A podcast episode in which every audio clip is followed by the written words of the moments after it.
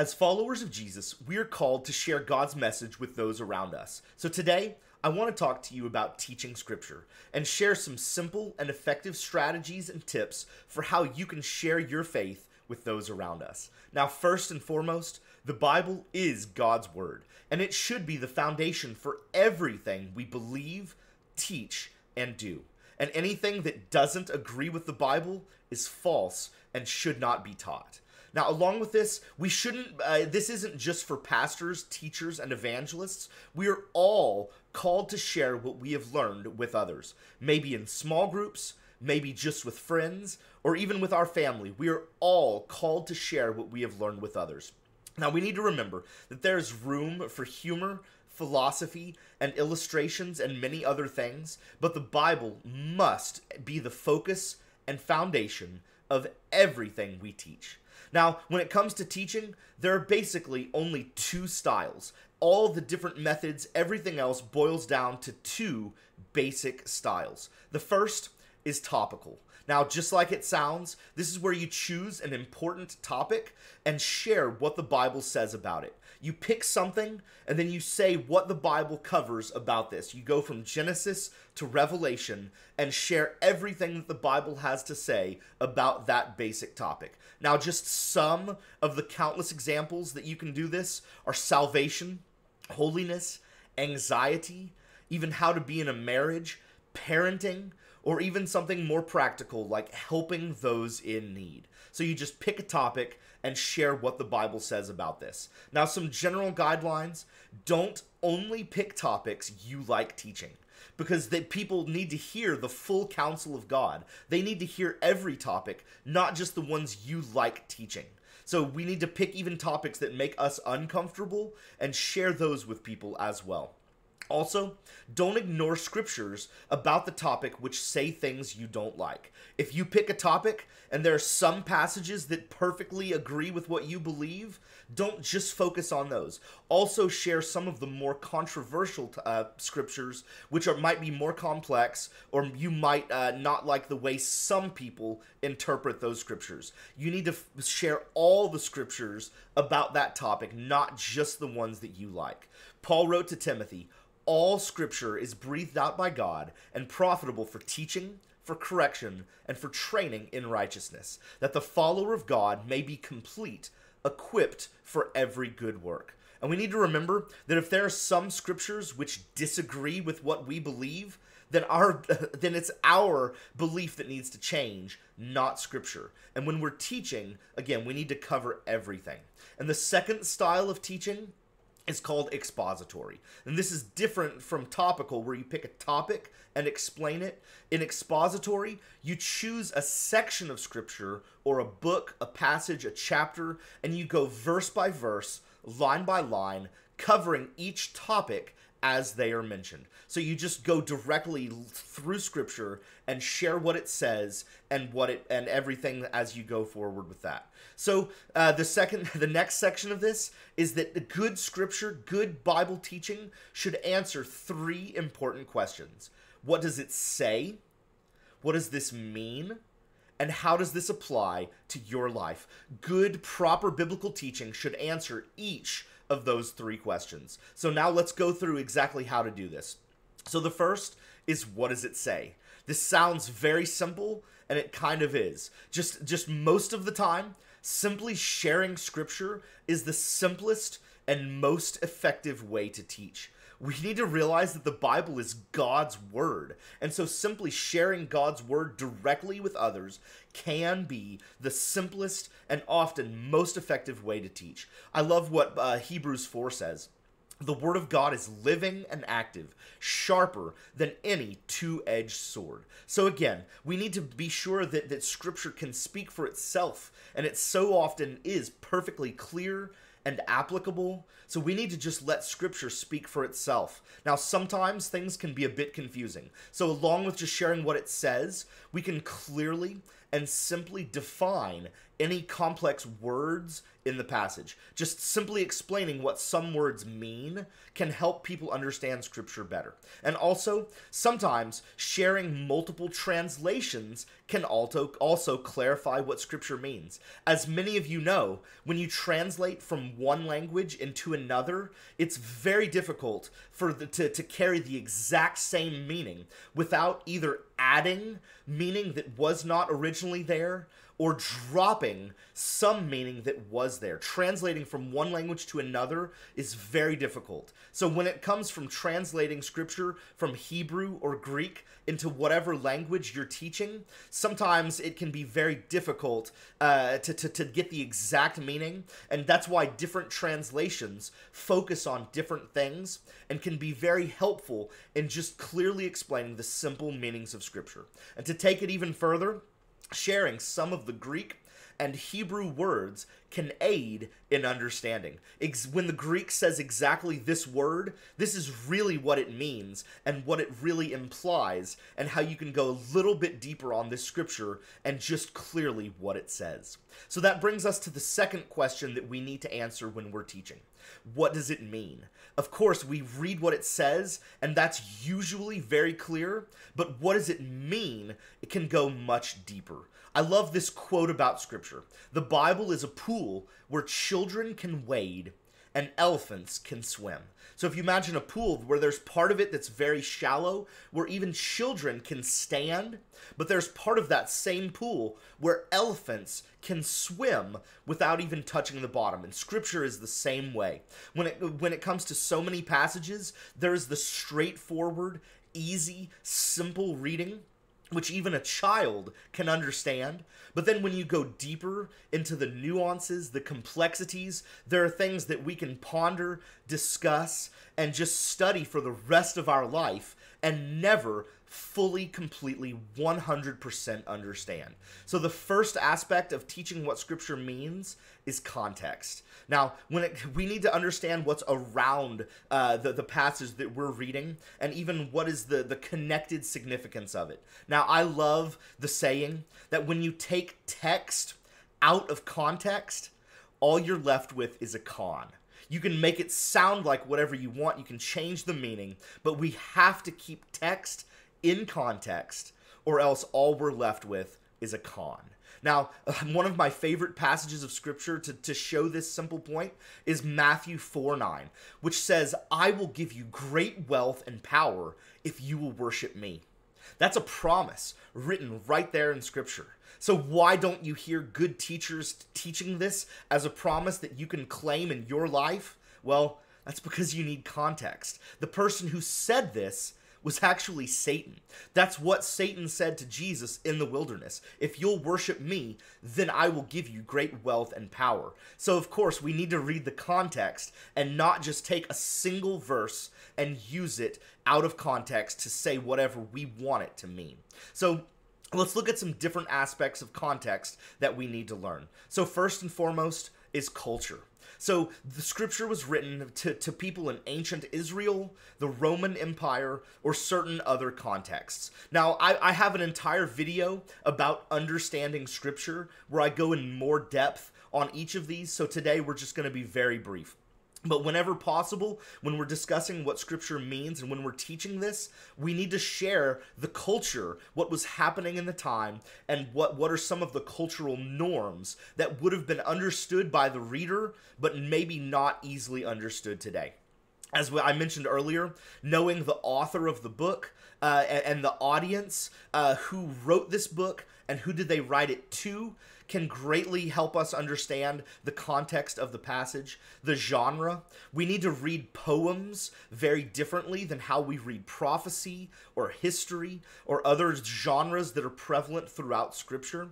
And also, prescription and description. Just understanding there are certain passages of Scripture which clearly say, hey, this is exactly what you have to do if you face this circumstance. And then that's the prescription. But also there's description, where it's scripture simply shares this is what happened when these people faced this circumstance. This is what they did. And now we need to pull from that what we can learn, but not everything that's description directly applies to us. Now, just just to overview some of this with context, we need to remember that scripture is written for us but not to us. All of scripture can there are things that we can learn as believers anywhere, anytime. It's for us, but most things were not written to us. They were written to people at a very different time and cultural setting. So we need to separate some of the things that are cultural from things that directly apply to us today. So context absolutely is key when it comes to understanding what scripture means. Now, ne- the next section is just another important thing is that we need to balance confidence with humility. When it comes to teaching scripture, you can go too far either way. You can have almost too much humility and be too soft about what the Word of God says, but we also need to balance our confidence and not overstep the boundaries and not speak with too much confidence, almost arrogance, when it comes to our interpretation of what we believe Scripture means. Now, let's read a bit more. We need to understand there's a separation between God's Word and our interpretation. If you're reading a verse, you need to teach it as God's word. But our interpretation, our understanding can be different. We need that needs to be a very lower level than God's word. And especially with things in which other genuine believers disagree. Now, I want to share something with you. This whenever I teach, I try to look at things from what I call the confidence spectrum, a spectrum of just how confident I am in what I'm teaching. Now, we need to realize that at the absolute top, are things that we know, things that are said directly, clearly in God's word, even said multiple times. And then below that are things that where we're confident, where we it's written, it's very clear, we believe it very, very strongly, but maybe there's just a tiny bit of room for the possibility that that is wrong. And there are things that we believe. We there other people have different beliefs, but we feel pretty strongly about one way or the other. Now, the, and then there's maybe, where it really is 50 50, or where there are completely valid biblical answers for how things might go one way or the other. And then as the spectrum flips, there are things which are probably not true. There are things which we can be very confident are not true. And then things that are just straight up not true, which are completely condemned and against what we see in the Bible. So as we're teaching, we need to remember this spectrum and teach accordingly. We need to uh, realize that with humility that there are Bible believing followers of Christ who disagree about many things. So as we're teaching, of course, share your views, but make it clear to the audience that some people disagree. Now, I even try to share what other people believe, and then I'll share why I disagree with them. But we need to have this basic level of humility that we are not God. And our beliefs and our opinions are not 100% in agreement with God. We don't know that for 100% sure. So we need to have humility when we're teaching Scripture. And then on the flip side of that is authority when it comes to teaching with absolute confidence. I love the example of Jesus. In Matthew 7, it says when jesus finished finished teaching the crowds were in awe at his teaching for he was teaching them with authority not as their scribes so of course jesus did many miracles and worked in power but people were also in awe and wonder because jesus taught with authority which was very different than the human teachers that were around them. And I love what Jesus said in the Great Commission, Matthew 28. All authority in heaven and on earth has been given to me. Therefore, go and make disciples of all nations, baptizing them in the name of the Father, the Son, and the Holy Spirit, teaching them to obey all that I have commanded you. And behold, I am with you always, even until the end. So Jesus says, I have all authority.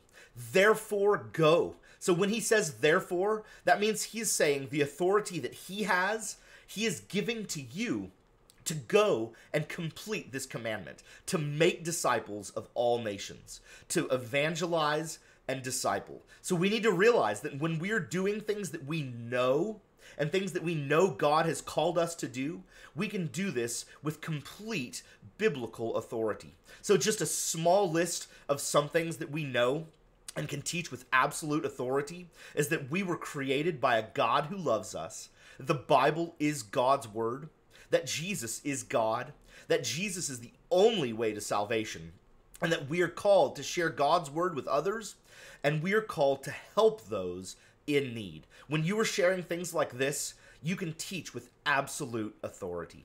Now, the third part of the third question that we need to answer each time we're teaching is how does this apply to your life? How do we apply what we're learning in a practical, everyday way? I love what James wrote. Be doers of the word and not hearers only. If you hear something and just keep it to yourself, that is not what the Bible has, has, has called you to do. You're called to put it into practice and to have your life be changed because of this. And as teachers, we need to remember that the goal is transformation, not information. We want the people that we're teaching to be changed, to be transformed, not just informed. Transformation, putting things into practice, is the goal of all of our teaching.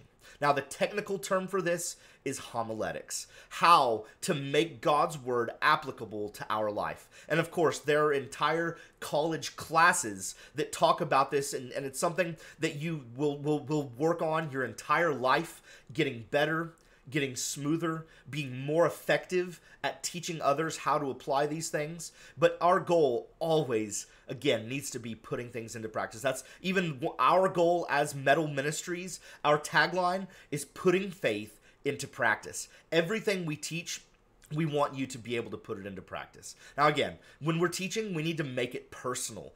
This is the best time when we can share how this passage has affected us what we have learned as we even study this topic. And of course, this is when we can share any stories, especially personal ones, which connect to the main points that we're trying to get across when we teach. Now, again, every passage of scripture is different, so you need to can just just pray and seek God's wisdom about how to apply any passage you want to teach to others. Now, the, so that's the basic three questions for how uh, how to prepare and teach a good message. Answer those three questions. What does Scripture say?